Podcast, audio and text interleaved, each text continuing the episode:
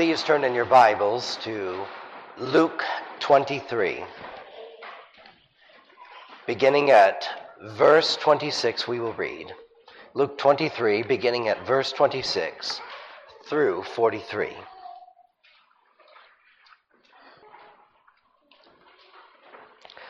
And as they led him away, they laid hold upon one Simon, a Cyrenian, coming out of the country, and on him they laid the cross that he might bear it after Jesus. And there followed him a great company of people and of women, which also bewailed and lamented him. But Jesus, turning unto them, said, Daughters of Jerusalem, weep not for me, but weep for yourselves and your children. For behold, the days are coming in which they shall say, Blessed are the barren, and the wombs that never bear, and the paps that never gave suck. Then shall they begin to say to the mountains, Fall on us, and to the hills, Cover us. For if they do these things in a green tree, what shall be done in the dry? And there were also two other malefactors led with him to be put to death. And when they were come to the place which is called Calvary, there they crucified him, and the malefactors, one on the right and one on the left. Then said Jesus, Father, forgive them, for they know not what they do. And they parted his raiment and cast lots. And the people stood beholding, and the rulers also with them derided him, saying, He saved others, let him save himself, if he be the Christ, the chosen of God. And the soldiers also mocked him, coming to him and offering him vinegar, and saying, If thou be the king of the Jews, save thyself. And a superscription also was written over him in letters of Greek and Latin and Hebrew. This is the King of the Jews. And one of the malefactors which were hanged railed on him, saying, If thou be the Christ, save thyself and us. But the other answering rebuked him, saying, Dost not thou fear God, seeing thou art in the same condemnation? And we indeed justly, for we receive the due reward of our deeds. But this man hath done nothing amiss. And he said unto Jesus, Lord, remember me when thou comest into thy kingdom. And Jesus said unto him, Verily I say unto thee, today thou shalt be with me in paradise. Amen. Brothers and sisters, I cannot help but feel when we come to this passage, beginning in the garden, up to the crucifixion, in the whole of scriptures, all of it being holy, yet here we are truly on hallowed ground. As we are reading about the accomplishment of the salvation, which makes it possible that you and I can be here this very day. The cross is an act of war. While it is an act of war by the devil against Christ, it was also an act of war by Christ against the devil. The proof in this text is that while Christ seemed conquered and every circumstance was against him, he still takes one of the devil's own, and Christ makes him to be his own. It is one of the most memorable conversions in the New Testament. It is not outwardly spectacular like the conversion of Paul, but it is no less miraculous.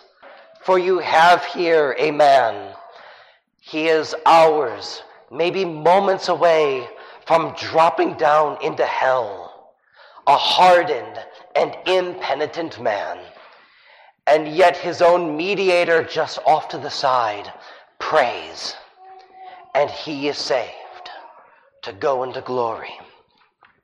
We will cover the setting of this narrative Christ's humiliation and triumph, Christ's words on the cross Father, forgive them. The similarity of the two thieves, the repentance of the thief, the gracious salvation of the thief, and exhortations following from what is preached. The setting. It is the hour of darkness. The devil who all throughout Christ's ministry for the previous three years had been under restraints, not able to do much. Now, in the Father's good providence, he is unleashed upon the Son of God, and all the fury of hell is now coming upon him, beginning with that gang that came to arrest him like a criminal in the garden. And now, just as with Job, it, when the God had said to him, Do with him as you will, only spare his life, he has said to the devil, You will not even spare his life. The devil assaults Christ in many ways. The rulers, under Satan's influence, which prior had plotted in secret, now openly accuse. The Romans who had left him alone, they crucify and they mock him. The disciples who stood boldly with him in these three years, they scatter like cowards and they flee, and one even denies him. Satan enters this hypocritical betrayer who, was, who all the time acted as Christ's friend and now sells him for a meager 30 pieces of silver. Satan fights against the Lord and his anointed through an unjust trial. Christ was first tried by the church courts. Satan induces false witnesses into the church courts, and no one can make a charge to stick. Christ had committed no sin, and yet the church courts still condemn him. Satan condemns Christ by the civil courts. Pilate openly affirms that he found no wickedness in Christ, and yet he condemns him to the worst form of Roman punishment, for the worst of the worst, the lowest of the lowest, crucifixion. And so the devil, seeming to have a grip on both the church and the state of that time has incited both of them in conspiracy against the Lord and his anointed. It is also the hour of darkness because it is the worst part of the humiliation of Christ. Christ, ever since coming from heaven and becoming a man, subject to hunger, thirst, and tiredness, just as we are. That was an extraordinary act of humiliation already. But now the humiliation is blacker and lower. For now, judicially, he who knew no sin became sin that we might become the righteousness of God the sinless Son of God becomes an abomination in the courtroom of God. Nature itself is against Christ in this moment. The ground quakes, the sky blackens for six hours, all to pronounce that this sinner on the cross is receiving all that is deserved for the sins that are thrown upon him. And it appears in this humiliation that the Father is against him. Christ cries on the cross, My God, my God, why have you forsaken me? never in all eternity did Christ ever see the Father angry with him. Nothing but perfect, loving, shining communion from all of eternity past up until that moment. But now the Son is in outer darkness amongst those wailing and gnashing their teeth. Christ's friends have left him. The church is against him. The government is against him. Nature is against him. And the Father is against him.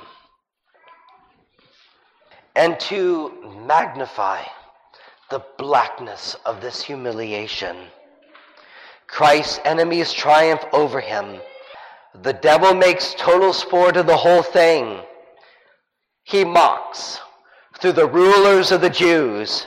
Oh, this is our great miracle worker, the man who raised others from the dead. Well, will you look at that? He's on the cross. Come on, save yourself. You saved others. You've raised Lazarus, haven't you? Why don't you do something for yourself? After all, the true Messiah would never be conquered. Those civilized Romans, those cultured, moral, educated men, the upstanding examples of a just and equitable judicial system in the old world, and heirs of Greek philosophy and of strong ethics, they become utter barbarians, and they too mock Christ. They gamble for his robe, torment him with an offering of vinegar, and say, Aren't you the king of the Jews? Save yourself. They taunt him with their political triumph over the Jews, with a sign nailed over his head this is the King of the Jews to be read in Greek, Hebrew, and Latin as if to say to him and to all the Jewish people, don't you Jews forget who is ruling over who here. And even the two thieves mock him. The two hardened men who did deserve to be on that cross, they too join in the railing. But those Roman soldiers who taunted Christ with that title, King of the Jews, spoke better than they knew because they were right to call him king. They do not realize it. But the King of Jews is riding out in battle in his splendor and might. He is at war, and he is winning the war. And Christ is going to prove it by taking a man captive, even while he is hanging on the cross. Christ's words on the cross Father, forgive them, for they know not what they do. What would you do if you were hanging on the cross, falsely accused, false witnesses conjured up? we would probably mock and revile in return. How we would be tempted to storm, to curse, and to rail, and to get in those verbal digs, and to pierce our ears with as sharp of words as we can muster. I felt that temptation. Certainly you have too. It is not native to us to take anything lying down, any offense or injury. We desire vengeance, don't we? Yet that is not what Christ does. It takes anything for a man on the cross to say anything because you cannot exhale. It is almost impossible. So for Christ to say anything on that cross, he must position himself and endure a sudden surge of even worse agony but he does it just so that he may utter this phrase. What comes from his lips? Mockings, cursings, railings? No. He hoists him up and he endures a surge of agony and says, Father, Forgive them, for they know not what they do. Forgiveness. A man on the cross asking for forgiveness for his tormentors. Could you have wronged any man more than our Lord Jesus Christ? He was not guilty. The Jews who were entrusted with the oracles of God, they should have known it. Those upstanding, morally educated Romans, they should have known it. And Pilate even acknowledged it. Christ says, they know not what they do. What is he asking? As Matthew Henry sums it up, Father, treat it like a sin of ignorance. Yes, they are my murderers in this point, but you know these people. They were probably just put up to it by their leadership. Please, Father, pass over it, treat it as a sin of ignorance which would be forgiven in the Tanakh. There is a high minded forgiveness that you could give someone where the pronouncement of forgiveness is just a kind of virtue signaling. As if to say, Oh, you people have wronged me and just done such a terrible injustice to me, but I forgive you and I'm going to let it go. There is no grandstanding in this pronouncement of forgiveness. Jesus Christ really wants these murderers to be forgiven of their sins. He truly wants it. Why this prayer? What are Christ's offices? Among them, he is priest. And so he is acting as a priest even while he is on the cross. He is in that Holy of Holies on the cross, and he is making his request to the Father that they will, because of his blood, be forgiven of their sins. He is also acting as king. He is king over all, and he has authority to pardon. And so here, he is moving it into effect. And when a king issues pardon, it's all gone. There is no record of it. Some crimes will stay on a man's record as long as he lives. But in Christ's courtroom, when he declares a pardon, if it was committed yesterday, it is gone forever. He is now, Psalm 68, taking captivity captive and receiving gifts for men. And this prayer would be answered Father, forgive them. It is why 50 days later at Pentecost, there would be a great outpouring of the Holy Spirit, and 3,000 would be converted in a single moment. It is in imitation of this prayer that Stephen had prayed, Lord, lay not this sin to their charge.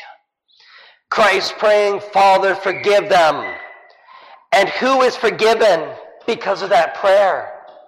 A persecutor and a blasphemer named Paul, who would travel far more widely and broadly than any of the apostles. It is because of this prayer that for 2,000 years there will be a church steadily expanding all over the world. The Gentiles, you and me, would be brought in. It is why periodically we have baptisms in the Lord's Supper, because this prayer has been answered. And it is the reason that one thief was converted. And now, as the devil has mocked Christ, Christ will now mock the devil by snatching away in the midst of his torment one of the devil's own prized children. An insurrectionist, a thief, a murderer, a member of organized crime, and take him from the kingdom of the devil and make him an heir of the kingdom of heaven. The thief.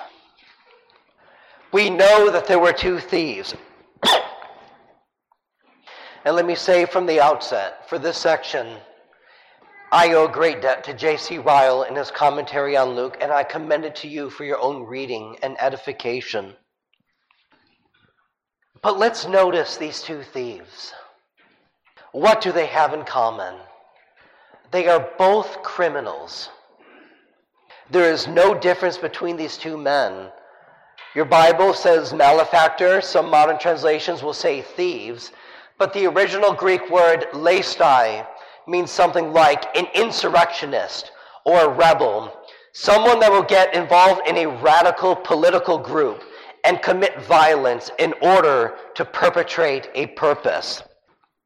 And they will take lives if it is necessary. This is the kind of man. These two men are, trees, are traitors to the Roman Empire. Both are receiving the same punishment. Both are being crucified. Both are the same distance from Christ and have the same opportunity. Both mock Christ. Matthew 27 44. The thieves also, which are crucified with him, cast the same in his teeth, meaning they too mocked him. They both knew who Christ was. Both men were deeply hardened. Both know they are guilty, as the words of one of the thieves will demonstrate. Two men, equally hardened, equally guilty, equally impenitent, equally condemned, and yet one is saved and the other is left to his sin. And indeed, salvation is by grace alone, by the sovereign election of God. Jacob was loved, and Esau hated, chosen while still in the womb, before neither had done anything either good or bad. Jacob have I loved, Esau have I hated. But more than just the decree of God, the efficient cause of those words made powerful by the Holy Spirit Father, forgive them, for they know not what they do. What if you were the thief on the cross and you have just heard this? I am sure that both of these thieves, as far as they could, they were probably mocking and bantering back and forth with the soldiers as they were able to. Because hardened consciences do not feel remorse and punishment. As the lashes come and as the nails come, as the scourging comes, they just want to lash out and justify themselves in their hearts for what has come. But this thief sees Christ doing none of those things and he has to stop and think. Only a righteous man can be like this. He knew Christ was sinless. Christ's name was known abroad. No one can accuse him or find wrongdoing in him. He's saying, This man must be everything that I thought he was or they have said he was. But he's asking forgiveness for these who have crucified him. Murderers, perhaps I too can be forgiven of my own sins. But forgiven? The Father just forget about it? Pass it over. The law says that if anyone commits a crime, he must be punished, but just passed over. And so maybe he's thinking to himself, can it really be for me? Could it really be for me as well? And certainly he is willing to believe. There is the repentance of this thief. Somewhere in the midst of this, there is a heart change. Because he calls out to his other friend, Do you not fear God, seeing as we have the same punishment? Something has changed here. Now he has begun to justify God. Now he has begun to see for real that the Romans were right to crucify him and God is truly against him through the civil government. That burden, that fiery conscience inside of him, now he says, Yes, God has sent this so that I may throw myself upon his mercy. He realizes it is a just and holy God with whom he has to do, and he rebukes his friend for not seeing the same. He is now concerned for the salvation of his friend, yet another mark that he has truly been converted here. And then he justifies Christ and he says, This man has done nothing wrong. Marks of repentance in him. And then, in a society where you would acknowledge that Caesar is Lord, he acknowledges that Christ is Lord when he says, Lord, remember me when you come into your kingdom. He acknowledges that Christ is his master. He offers a very simple prayer Remember me when you come into your kingdom. It is an almost shy prayer. Like the woman who was bleeding for 12 years, she's thinking, maybe if I could just touch the hem of his garment, and that will be enough. I don't need anything spectacular. I just need healing, just something. And so, in a way, he feels as though he's catching at it. So, all he could say is, Lord, remember me. And that was enough. Just like that. He is a forgiven man. It is not strong and powerful faith, it is faith pure and simple. Because what is the outcome?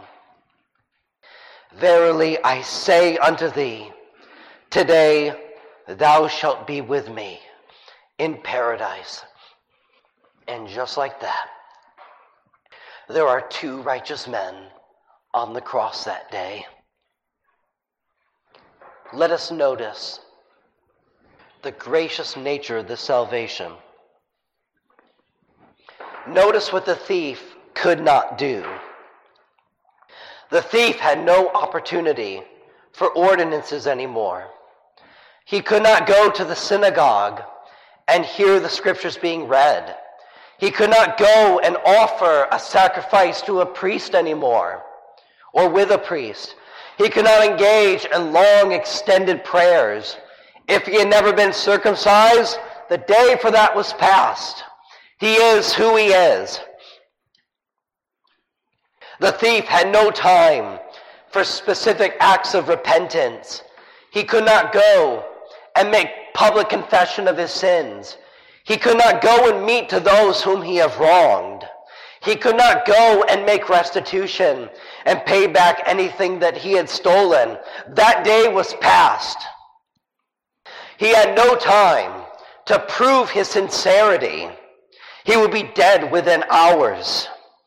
All he could possibly do was hope that Christ would be merciful to him, although there were no righteous acts that he could do. And truly it came to pass in his life, as Paul says in Romans 4 He who does not work, but believes on him who justifies the ungodly, his faith is counted as righteousness. Today, you will be with me in paradise. Within a few hours, Christ would cry with a loud voice, Father, into your hands I commend my spirit. And he gives up the ghost, and the human soul of Christ is transported to heaven. And within hours, or moments later, the thief would expire as well. And like Lazarus, he would be carried by angels into the presence of Christ. only moments later, following behind his mediator. And there he has been for 2,000 years now, a fully righteous and justified man, no longer an insurrectionist, no longer a murderer, because Christ became the rebel, that the rebel might become the righteousness of God. And so let me make this application right now. Is there anyone here? You have not yet trusted on Christ. I don't know hearts, and I make no presumptions about the soul of anyone. But there is a temptation to say that I am fine because I am in covenant, I was baptized, I do these good deeds, I do this and I do that. I profess all the right things, I hold all the right doctrines, but that is no guarantee. That does not in itself mean that you know him. And if you are clutching to any works or any doctrine or your church membership or anything, you let it go right now and you trust in Christ alone as this thief did. For any other gospel, Paul promises you, is going to damn you.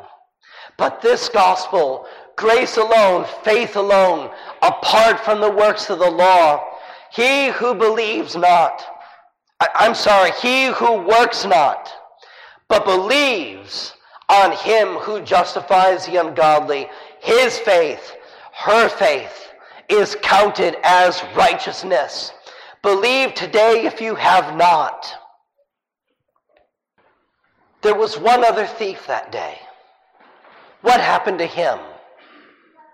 Scripture doesn't say. We are left in total, complete silence about him. But I believe that most say he died in his sins. Same opportunity, same chance. Why this thief? Why not the other? Who knows? That is in the decree of God. But you take a warning today. You don't know when that day is going to be. Same privileges, do not ever say to yourself, I'm going to wait to the last moment. Because it could come that in the very last moment that you are as hardened as this man. But you have the promise that if you will believe, you will not be condemned. Learn from this. And brothers and sisters, those who truly know the Lord, you are not trusting in your works. You're not trusting to membership or anything else. You may look at yourself and say, do I, How do I know that I'm saved? My faith is so weak. My graces are so weak. Sometimes I wonder if they're even there. Well, did this man have strong graces? He did not. But he had faith, and that was all. And he was united with Christ. And that was all that it took for him to be saved and to go and be with his Savior. You don't need anything more than he does. Once you are united with Christ by faith, all you need to do is wait to die. That is it. You need nothing else to complete your justification. How do I know that my sins can be forgiven? For they know not what they do. Someone might still say, How can I say that my sins our sins of ignorance that Christ was praying for. Forgive who?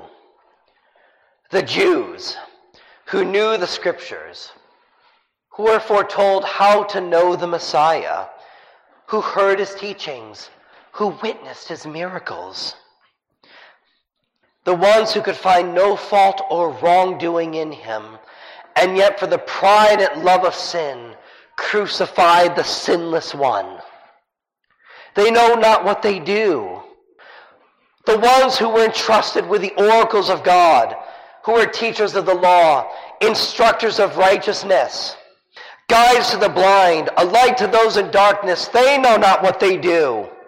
Father, treat these Jews as though they've committed a sin of ignorance. And you might say, okay, I can understand that for the common Jew. But what about those scribes? What about those Pharisees? What about those who knew so much? Those who had had the whole Torah, the whole Old Testament memorized. Could they be forgiven? I mean, we are in new covenant times where we know so much more and we have such greater light. Can I be sure that my sins are sins of ignorance? Let us see. Even those Pharisees, yes. 1 Timothy 1:13 Paul writes, Although I was formerly a blasphemer, a persecutor, and an insolent man, but I obtained mercy because I did it ignorantly and in unbelief. Ignorance? Philippians 3. What did Paul say about himself? Circumcised on the eighth day, of the stock of Israel, of the tribe of Benjamin, a Hebrew of the Hebrews, concerning the law, a Pharisee, concerning zeal, persecuting the church, concerning the righteousness which is in the law, blameless. This one in ignorance and in unbelief. Galatians 2, the one persecuting the church beyond measure and trying to destroy it, the one who advanced in Judaism beyond all of his contemporaries, so extremely zealous for the traditions of his fathers.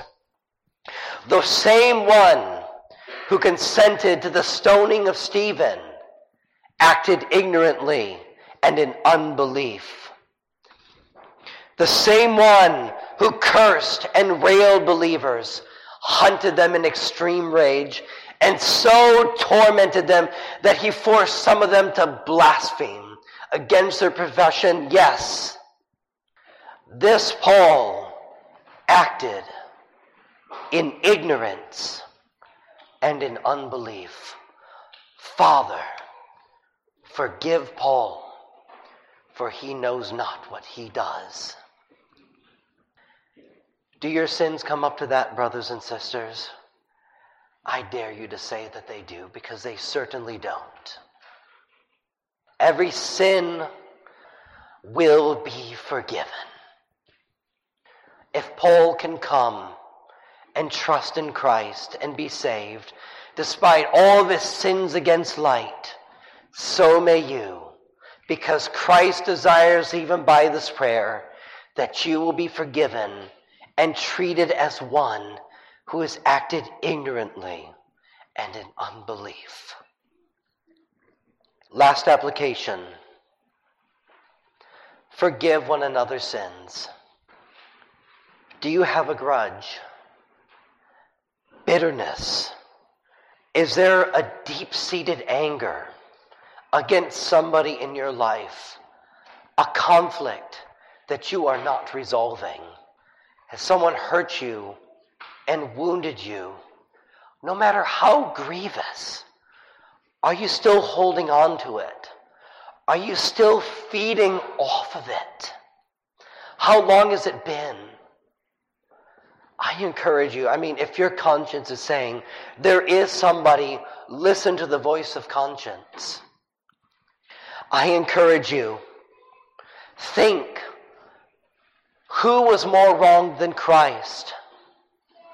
Who wronged him more than the Jews and the Romans? And when the Holy Spirit had been poured out, who wronged him more than Paul the Apostle? Go to the cross. Sit under its shade. Behold your Savior suffering for you and praying this for you. And stay there and meditate. And do not move from that place until you say, How can I possibly hold a grudge when my own Savior, whom I have sent to that cross, is willing to treat me as though I knew not what I did? Brothers and sisters, Ephesians 4 forgiving others as Christ has forgiven you. Let us pray. Our Father, blessed be your name for the forgiveness of Christ. Truly astounding and wondrous that we could so wrong him and we would still be forgiven so much. Your grace and your love be upon this congregation. Grant to everyone by your Holy Spirit that they have a fresh new view of the Savior, dearer communion with Him. And Father, forgive us our debts as we forgive our debtors, though we also take encouragement that your forgiveness of us will encourage us to forgive others as well. Bless the rest of this Lord's Day the rest of this worship, all the activities and the fellowship. And we ask that by the power of the Spirit, each one of us who is a believer will walk away more holy than when we came in. And if any does not truly know you, that they will hear the words of Christ, forgive them, and that they too will be saved. In Christ's name we pray. Amen.